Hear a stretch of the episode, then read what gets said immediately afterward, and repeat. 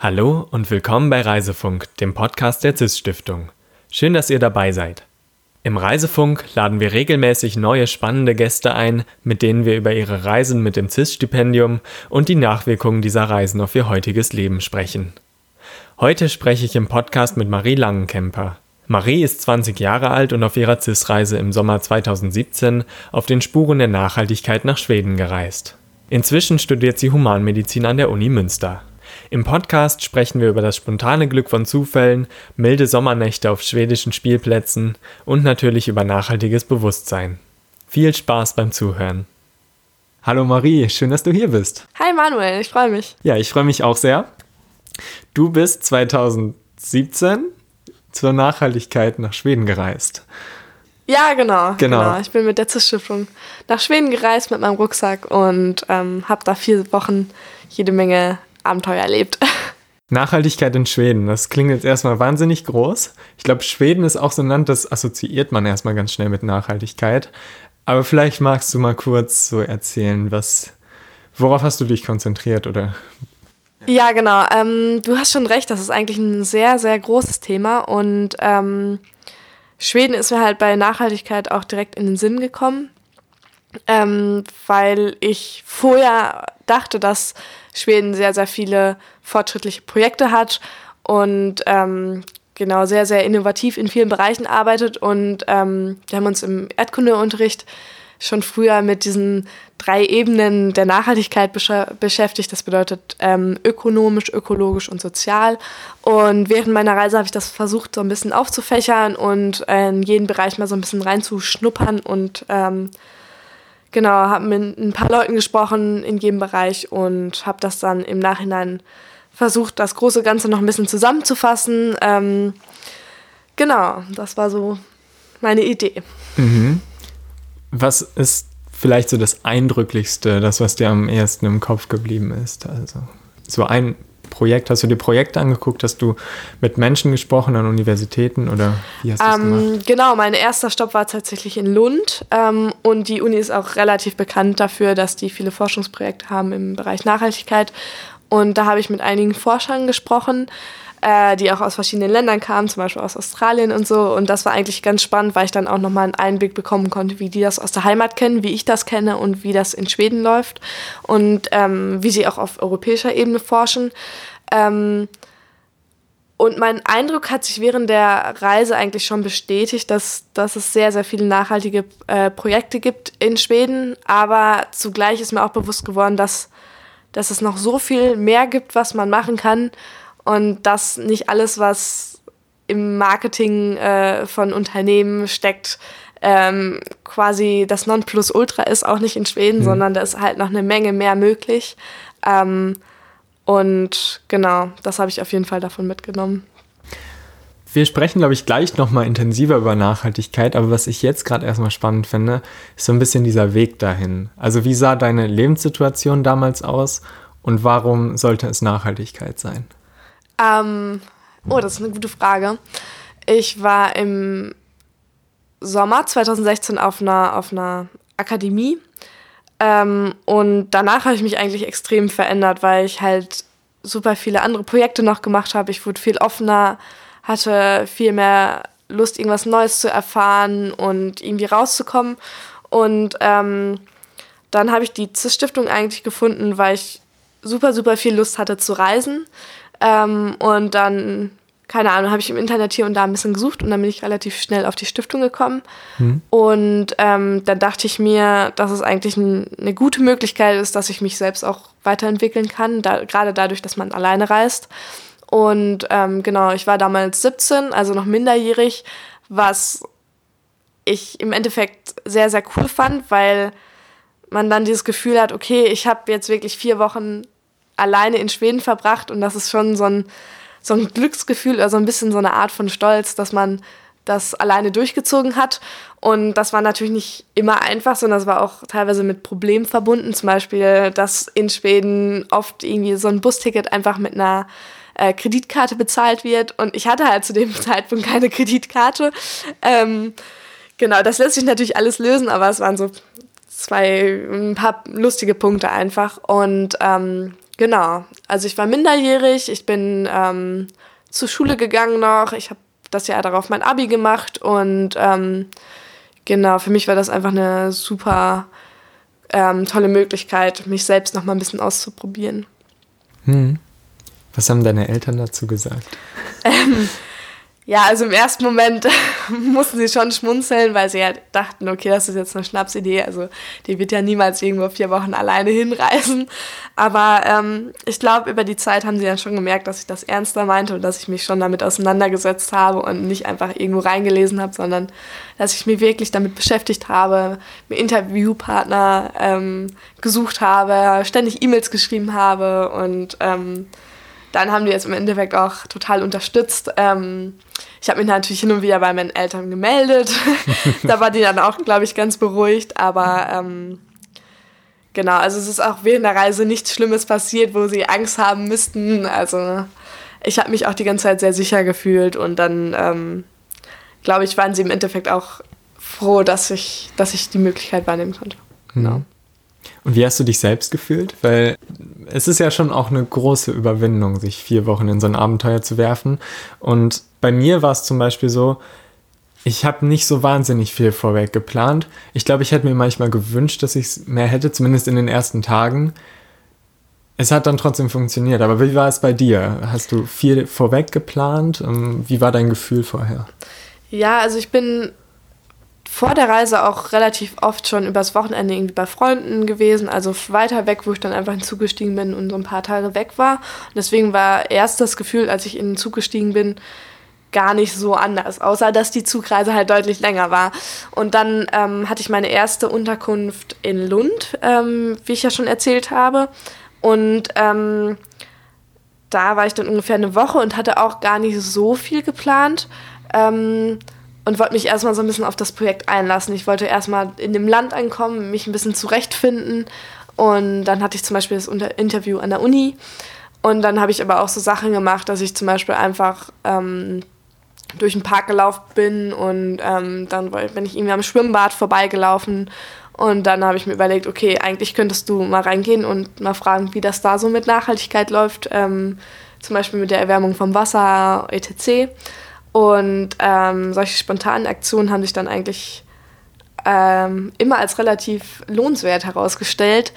Ähm, genau, zum Beispiel konnte ich da dann direkt mit dem, mit dem Chef von diesem Techniksystem und dem Fernwärmesystem sprechen und das war halt alles mhm. super spontan und gar nicht geplant und ähm, im Endeffekt halt super spannend, ja.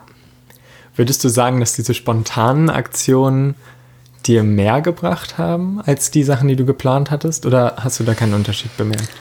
Hm, ich glaube, da muss man immer abwägen. Also ich glaube, die Mischung macht es im Endeffekt. Ähm, das heißt, ich glaube, wenn man gar nichts plant, ist es am Anfang schwierig, Fuß zu fassen, dass man irgendwie so ein, so ein bisschen weiß, wo es hingehen soll. Also ich hatte immer mal wieder, ich hatte so Stationen vorher geplant, so ein bisschen als hm. roten Faden. Ähm, und ich glaube, das hat mir schon geholfen, dass ich immer so ein bisschen wusste, okay, dann werde ich ungefähr da sein. Aber ich hatte immer noch genug Freiraum, spontane Aktionen zu machen. Ähm, und also ich habe auch nebenbei irgendwie noch viel gemacht. Also ich bin, habe die Städte erkundet oder habe mich mit Leuten unterhalten und habe nicht 24/7 Nachhaltigkeit gemacht, sondern wollte auch so ein bisschen das Land kennenlernen. Und da haben halt super äh, auch spontane Aktionen geholfen. Hm. Mich würde interessieren, da ich auch selbst zur Nachhaltigkeit gereist bin, wie hast du die Nachhaltigkeit auf deiner eigenen Reise quasi eingebettet? Also bist du öffentlich gefahren? Wie, also hast du irgendwas gemacht, um das direkt umzusetzen? Weil ich, ich habe oft, wenn ich dann so über Nachhaltigkeit nachdenke und darüber recherchiere, denke ich doch irgendwie, es ist schon ein bisschen paradox, dass diese Recherche jetzt doch eigentlich alles andere als nachhaltig ist, weil ich so weit wegfahre. Hast du darüber nachgedacht oder hast du vielleicht auch irgendwas gemacht, um dagegen zu wirken oder so?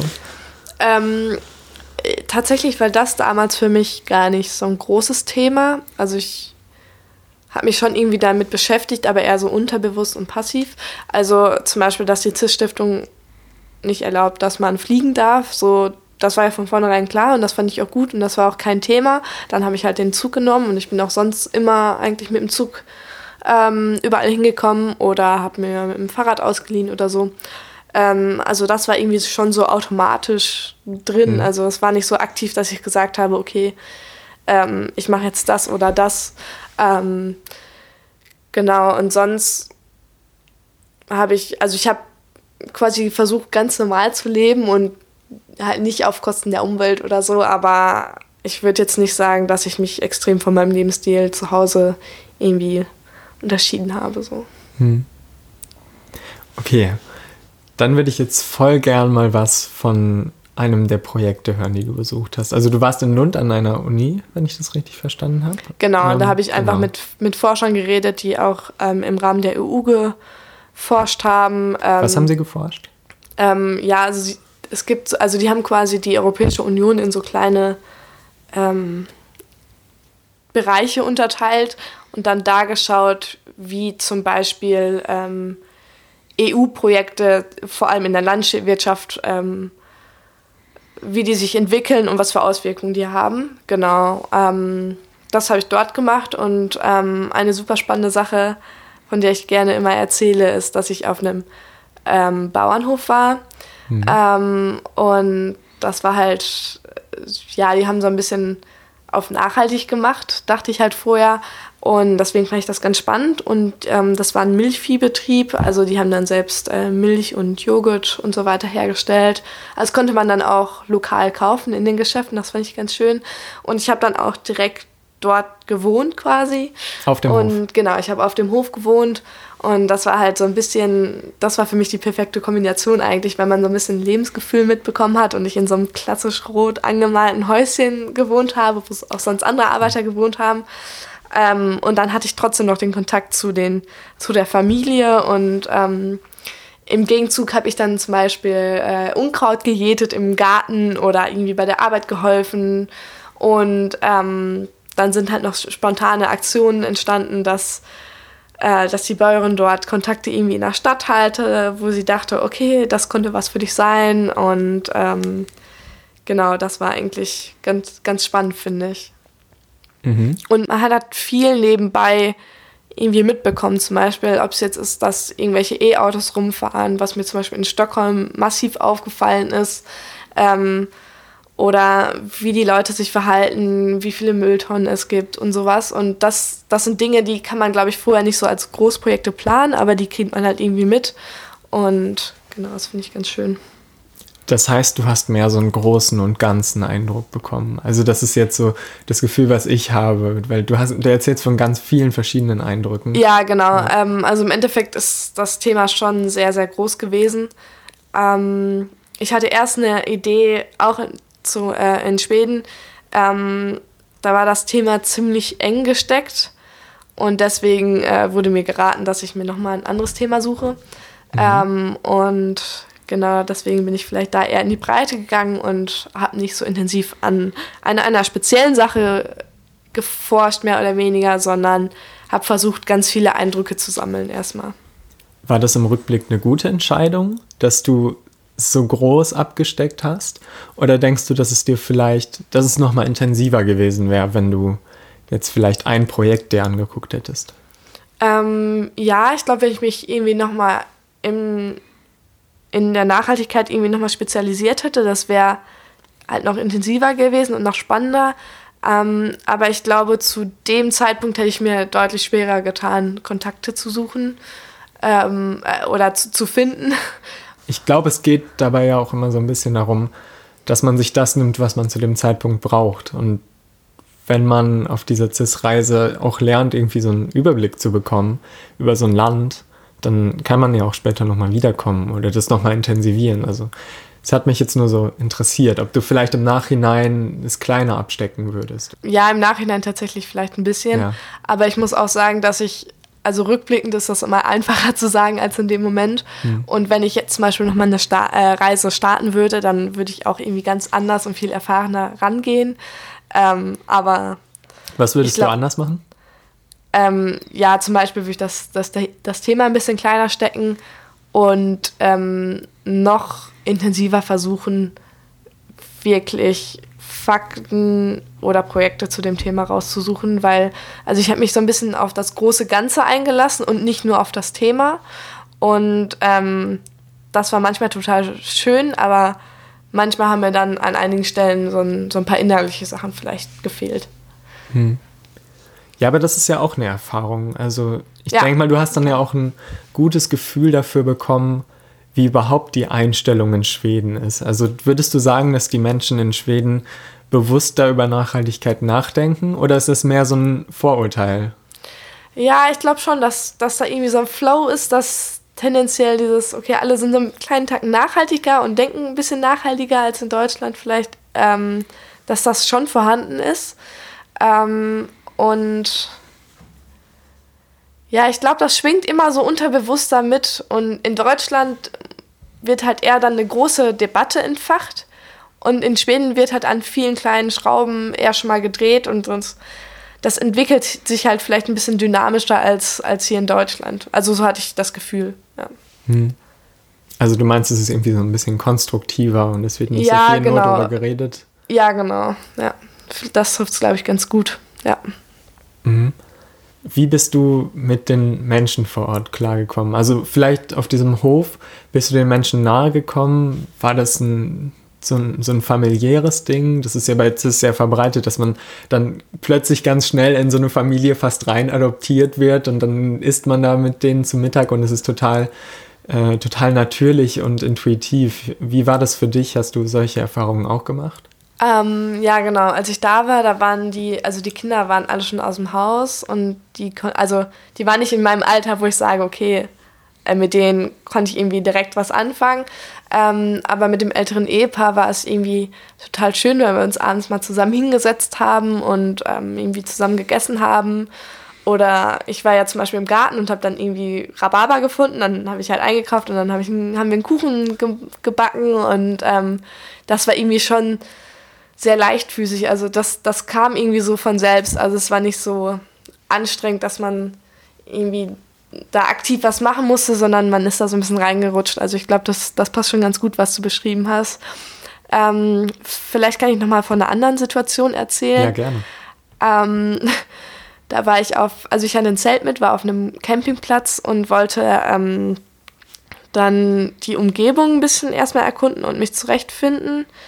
Um, ähm, und dann hatte ich aber so ein bisschen den Weg verloren und ich war halt in so einem düsteren Wald und okay, düster war es nicht wirklich, das ist jetzt übertrieben, aber jedenfalls war ich in einem Wald mit so einem Fahrrad unterwegs und ähm, also ich kam halt irgendwie nicht weiter und es war irgendwie keine Straße in Sicht, keine Zivilisation und ähm, ja, ich bin dann aber letzten Endes immer weitergefahren, weil ich mir dachte, irgendwann muss ja was kommen. Ähm, das war dann auch der Fall. Und ähm, dann habe ich mich an der Straße umgeschaut und wusste halt gar nicht, wo ich war. Also es gab auch kein Internet da, ich hatte auch keine Karte bei. Ähm, und dann kam glücklicherweise ein Auto um die Ecke, ähm, wo sich im Endeffekt, wo sich dann rausstellte, dass das ein deutscher Auswanderer war. Ähm, der mich dann mitgenommen hat. Also der hat das Fahrrad hinten reingeworfen ins Auto und dann ähm, meinte er, ähm, okay, ich habe jetzt ich, ich habe eigentlich noch so einen Minijob. Ähm, wenn du willst, komm einfach mit. Und jedenfalls ähm, sind wir dann zu so einem abgelegenen Haus gefahren und dann ähm, konnte ich da Rasen mähen, komplett einmal. Und das war halt irgendwie dann so, okay, was machen wir jetzt? Und dann ähm, sagte er irgendwie zu mir, ja, also ich habe heute eigentlich Geburtstag und ich wollte noch mit ein paar Freunden ähm, nee, mit einem älteren Ehepaar äh, zusammen feiern.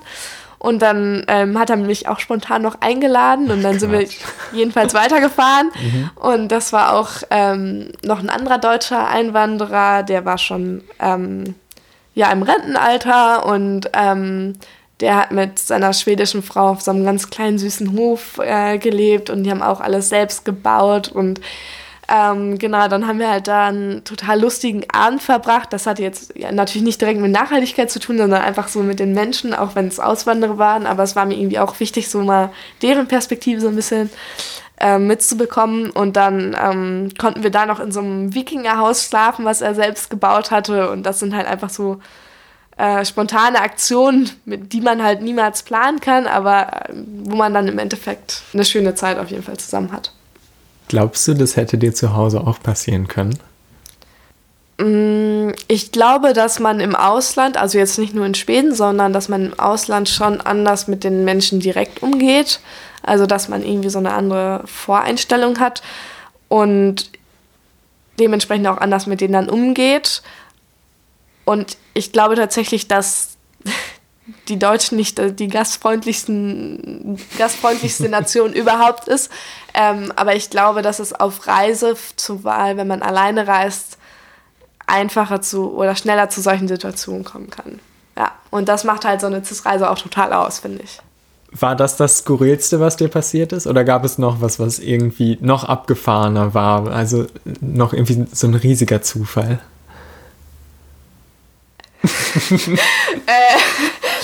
äh, äh, nee, ich glaube, das war schon mit das Skurrilste, was mir zwischendurch passiert ist.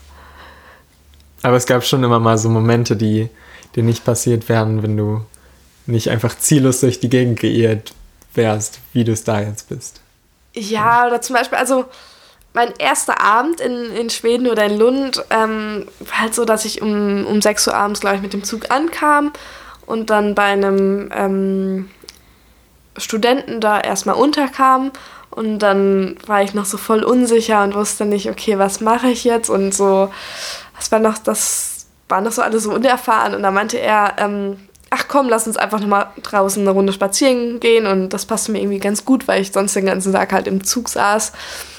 Und dann sind wir halt durch den Park gelaufen und dann, ähm, es war halt im Sommer und Sommerabende in Schweden sind super, super schön mhm. und es ist super lange hell. Und dann war halt irgendwie da so ein Spielplatz und dann, also für, für Kleinkinder, und dann sind wir einfach da hingegangen und haben irgendwie so, haben uns so richtig ausgetobt, so richtig abgefahrene Sachen, die, die man in Deutschland halt niemals machen würde in unserem Alter. Aber es hat irgendwie total viel Spaß gemacht und dann sind wir weitergeschlendert. Okay, dann, was habt ihr gemacht? Jetzt interessiert es mich. Ja, wir haben halt einfach auf diesem Spielplatz uns richtig ausgetobt. So, also so Geschaukelt und gewippt ja, und ja, auf genau. diesen komischen kleinen ja, Dingern, genau. auf diesen Pferden gewackt. Genau okay, das, super. also.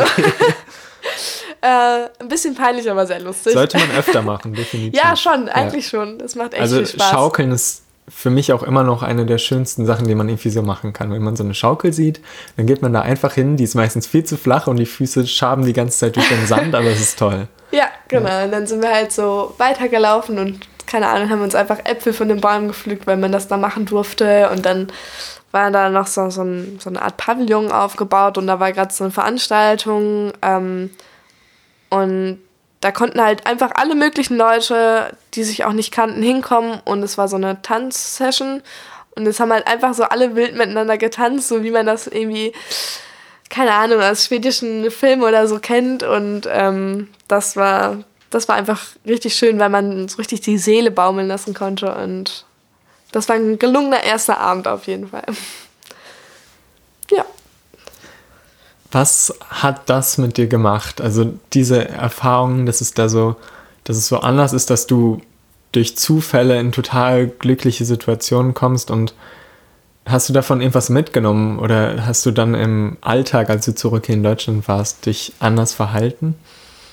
Mm, oder warst Im, du aufmerksamer? Oder so? Ja, im Alltag mhm. vielleicht nicht direkt, aber ja. ich glaube, dass, dass ich generell so ein bisschen unverkrampfter war und mhm. dass mehr so so laufen gelassen habe. Aber wozu es mich auf jeden Fall motiviert hat, war meine Reise nach dem Abitur. Ähm, also das Alleinereisen, das hat mich irgendwie total beeindruckt und das, das hat mich richtig erfüllt so. Und dann dachte ich mir halt, das, das würde ich irgendwie schon gerne nochmal wieder machen.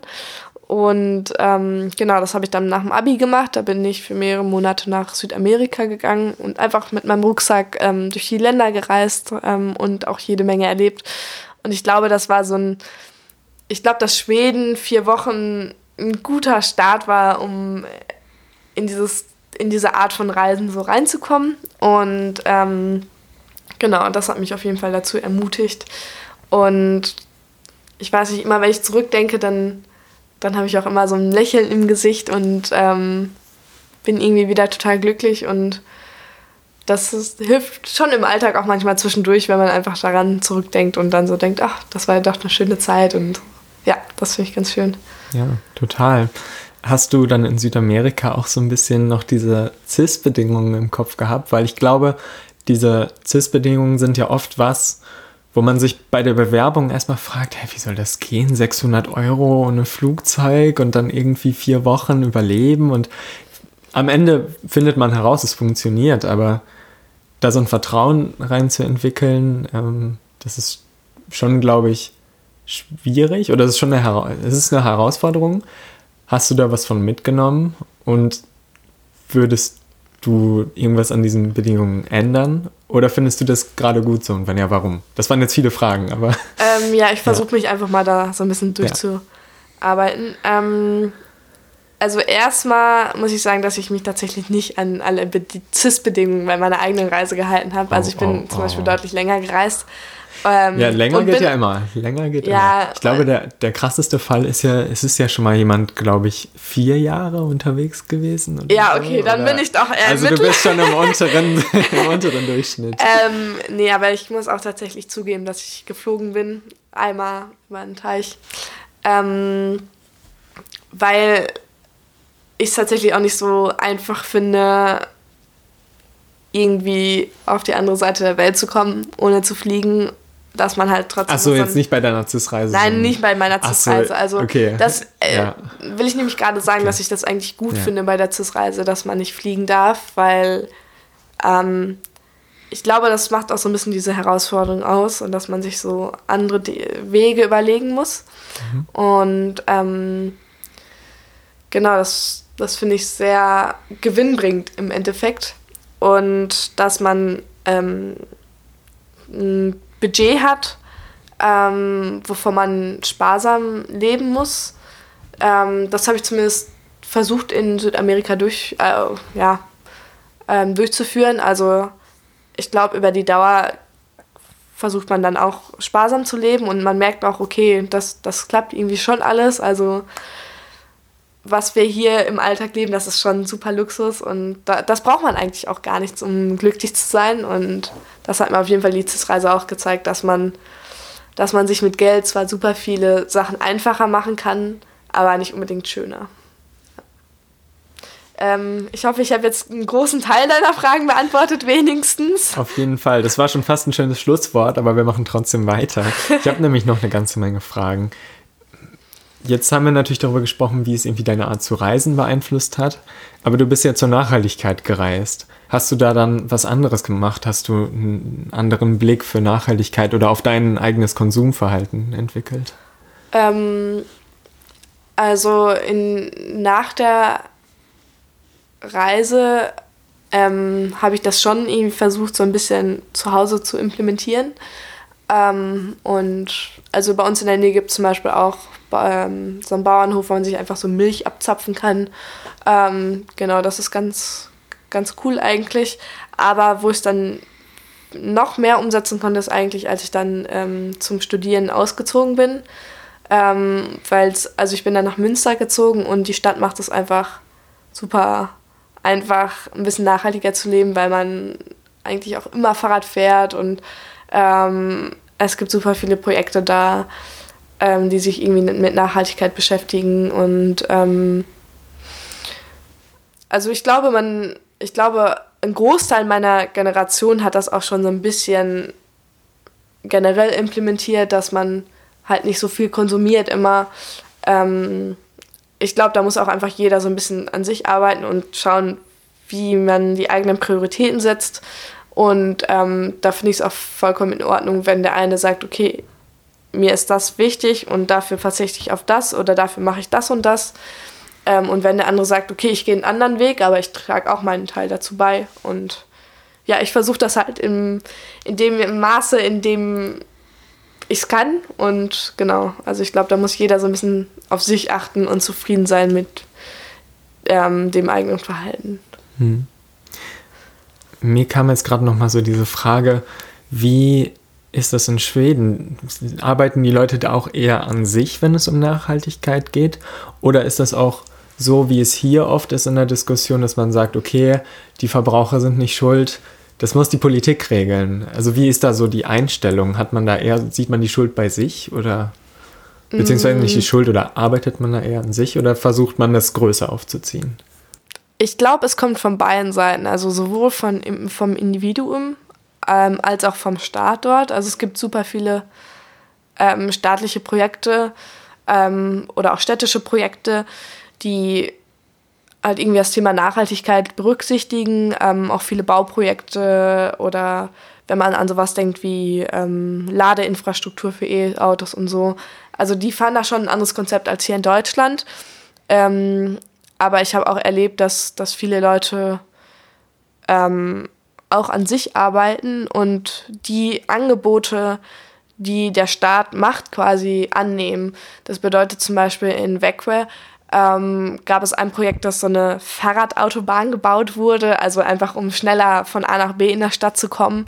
Ähm, und das bietet quasi der Staat an und die Bürger nehmen das aber auch gut an und setzen das auch gut um. Also es bringt ja nichts, wenn, wenn da diese Fahrradautobahn ist und die keiner nutzt so. Und ich glaube, wenn man von beiden Seiten arbeitet, dann klappt das auch ganz gut. Und bei dem Projekt war es zum Beispiel auch so, dass mir der Herr erzählte, dass im Winter die, die Fahrradautobahn eher freigeräumt wird von Schnee als die, ähm, die Straßen, also die, die Straßen für die wow. Autos. Und das sind natürlich auch dann wirkliche Anreize. Und ich glaube, diese Anreizpolitik ähm, wird in Schweden ähm, deutlich besser ausgeführt als in, in anderen Ländern. Mhm. Genau. Ja, cool. So, dann kommen wir jetzt mal zu einer kleinen Schnellfragerunde. Wir haben jetzt, wir haben so viele große Fragen beantwortet, dann können wir jetzt auch mal ein paar kleine machen. Gab es einen Luxusgegenstand, der unbedingt mit auf deine Reise musste? Und wenn ja, welchen? Ähm, ich hatte meine Kamera mit tatsächlich. Ja. Genau, ich glaube, das war, das war mein Luxusgegenstand, um noch so ein bisschen von dem Gefühl da einzu, einzufangen. Mhm. Hast du viel fotografiert? Ähm, ja, schon hin und wieder, ja. Also je nach, je nachdem, wie viel Lust ich dazu hatte, wie sich das angeboten hat. Und ja, es mhm. hat mir viel Spaß gemacht. Und naja, das ist jetzt schon ein bisschen angeklungen, aber trotzdem nochmal, bist du eher der durchgeplante Typ oder ein spontaner Typ auf Reisen? Ja, es kommt immer drauf an. Also ich glaube, wie gesagt, also die Mischung macht's, aber spontan ist eigentlich immer cooler. Mhm. Und wenn du jetzt in Städten warst, dann lieber zu Fuß oder fahren? Definitiv zu Fuß. Also während der Reise habe ich auch implementiert, dass ich niemals einen Weg zweimal gehe. Und es lohnt sich auf jeden Fall immer. Egal, ob ich jeden Tag den gleichen Weg gehen muss. Man muss immer irgendwo anders abbiegen und irgendwelche neuen Straßen gehen. Also immer zu Fuß. Okay. Und dann aus der Stadt raus oder in der Stadt bleiben? Stadt oder Land? Äh, gerne Land. Gerne Land. Ja. Warst du auch viel auf dem Land? Ähm, ja, viel in kleineren Städten und ein bisschen auf dem Land. Ähm, aber ich finde, in großen Städten kann man manchmal nicht so viel mitnehmen. Also die erdrücken einen teilweise. So habe ich das hm. Gefühl. Und warst du dann gerne auch alleine, wenn du auf dem Land warst, oder lieber unter Menschen?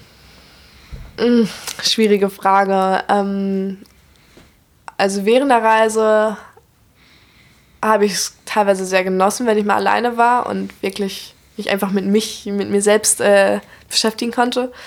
Aber die Gesellschaft und die anderen Menschen waren dann doch immer schön.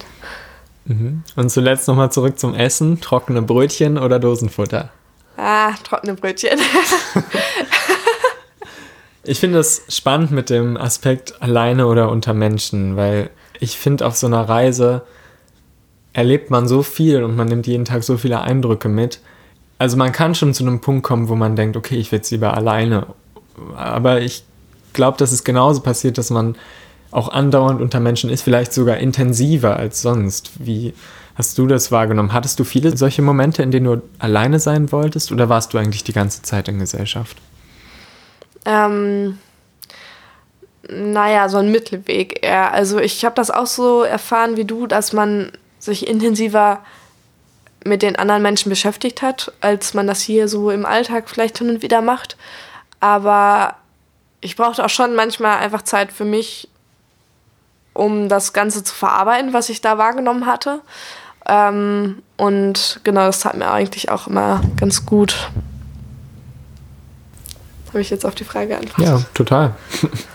ähm, mich würde noch interessieren, ob es bestimmte Fähigkeiten gab oder so, die du unterwegs ausgebaut hast oder vielleicht gab es sogar Dinge, die du an dir entdeckt hast, die du vorher noch gar nicht kanntest, weil du dich in ein ganz anderes Umfeld begeben hast. Gibt es sowas?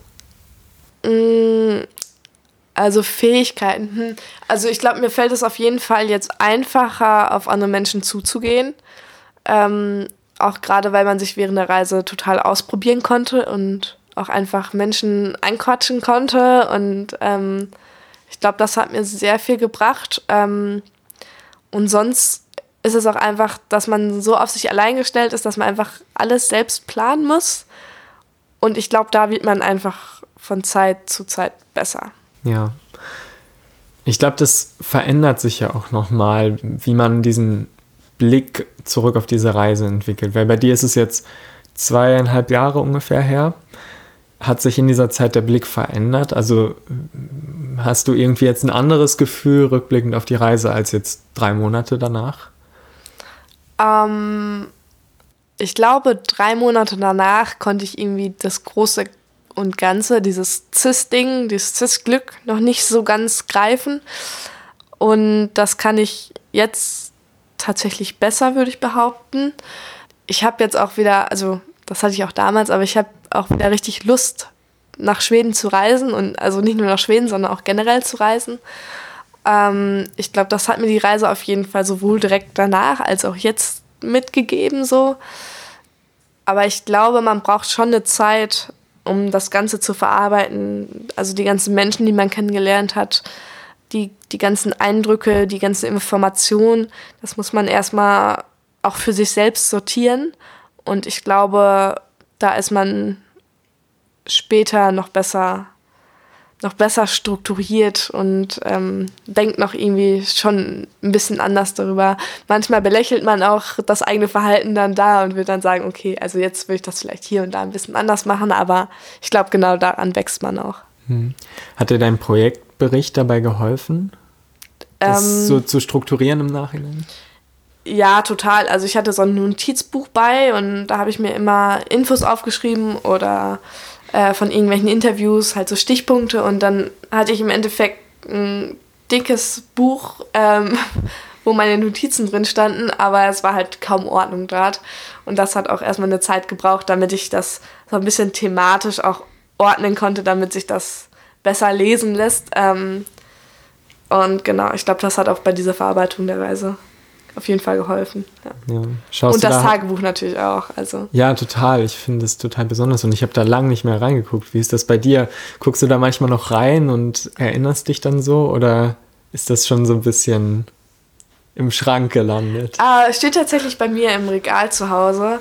Ähm, also ich schaue nicht jede Woche rein, da bin ich schon ehrlich, aber ab und zu nehme ich es dann doch mal in Hand und auch wenn ich nur so ein paar Auszüge lese, ähm, freue ich mich dann doch immer wieder ähm, wenn man sich so ein bisschen in die Situation hineinversetzen kann. Und da habe ich dann doch schon immer ein Grinsen auf dem Gesicht. Ich kann es auf jeden Fall empfehlen. ja, wie war es dann? Wir haben ja noch gar nicht über die Stiftung gesprochen, oder, oder über den Kontakt mit den anderen Stipendiaten. Wie war das für dich? War das also hast du das als prägend wahrgenommen, mit den anderen Stipendiatinnen das vorzubereiten und da äh, auf dem Schloss Salem zu sein?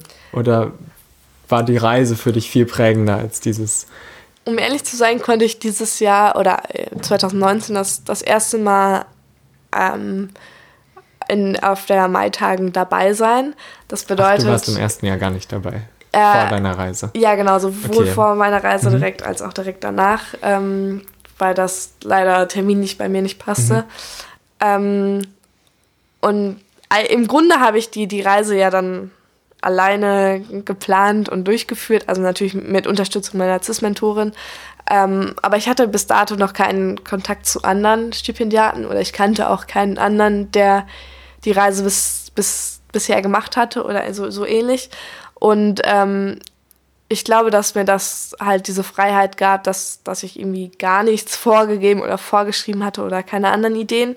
Ähm, aber ich glaube, dass der, die Zusammenkunft der anderen Stipendiaten gleichzeitig auch helfen kann, um die Idee der, der eigenen Reise ein bisschen besser zu formen.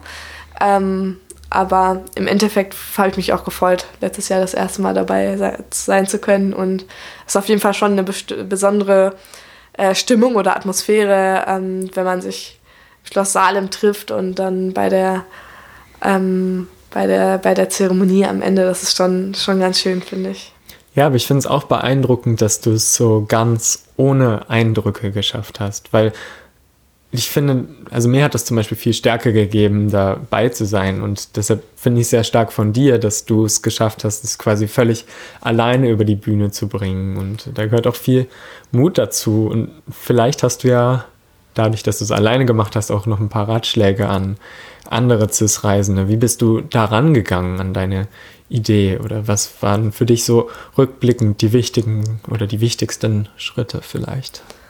Ähm, also am Anfang war ich tatsächlich auch relativ planlos, weil ich nicht wusste, wo ich übernachten sollte, wie ich Interviewpartner finde. Das waren so zwei große Themen, die mich lange beschäftigt haben. Ähm, und ich habe mich viel informiert im Internet und im Grunde ist dadurch, dass das Thema so breit war, konnte man so viel machen, aber irgendwie hat man dann doch keine Interviewpartner gefunden und das, das kann am Anfang schon sehr ähm, enttäuschend sein, wenn man nicht so wirklich weiterkommt in der Planung. Aber eigentlich findet man dann doch so seinen eigenen Weg. Einfach so machen, wie man es glaubt. So einfach anfangen, einfach machen und dann läuft das schon irgendwie. Also ich glaube, dass man, dass auch jeder andere das schaffen könnte und dass auch jeder andere das irgendwie alleine schaffen könnte, aber auch jeder mit anderen zusammen.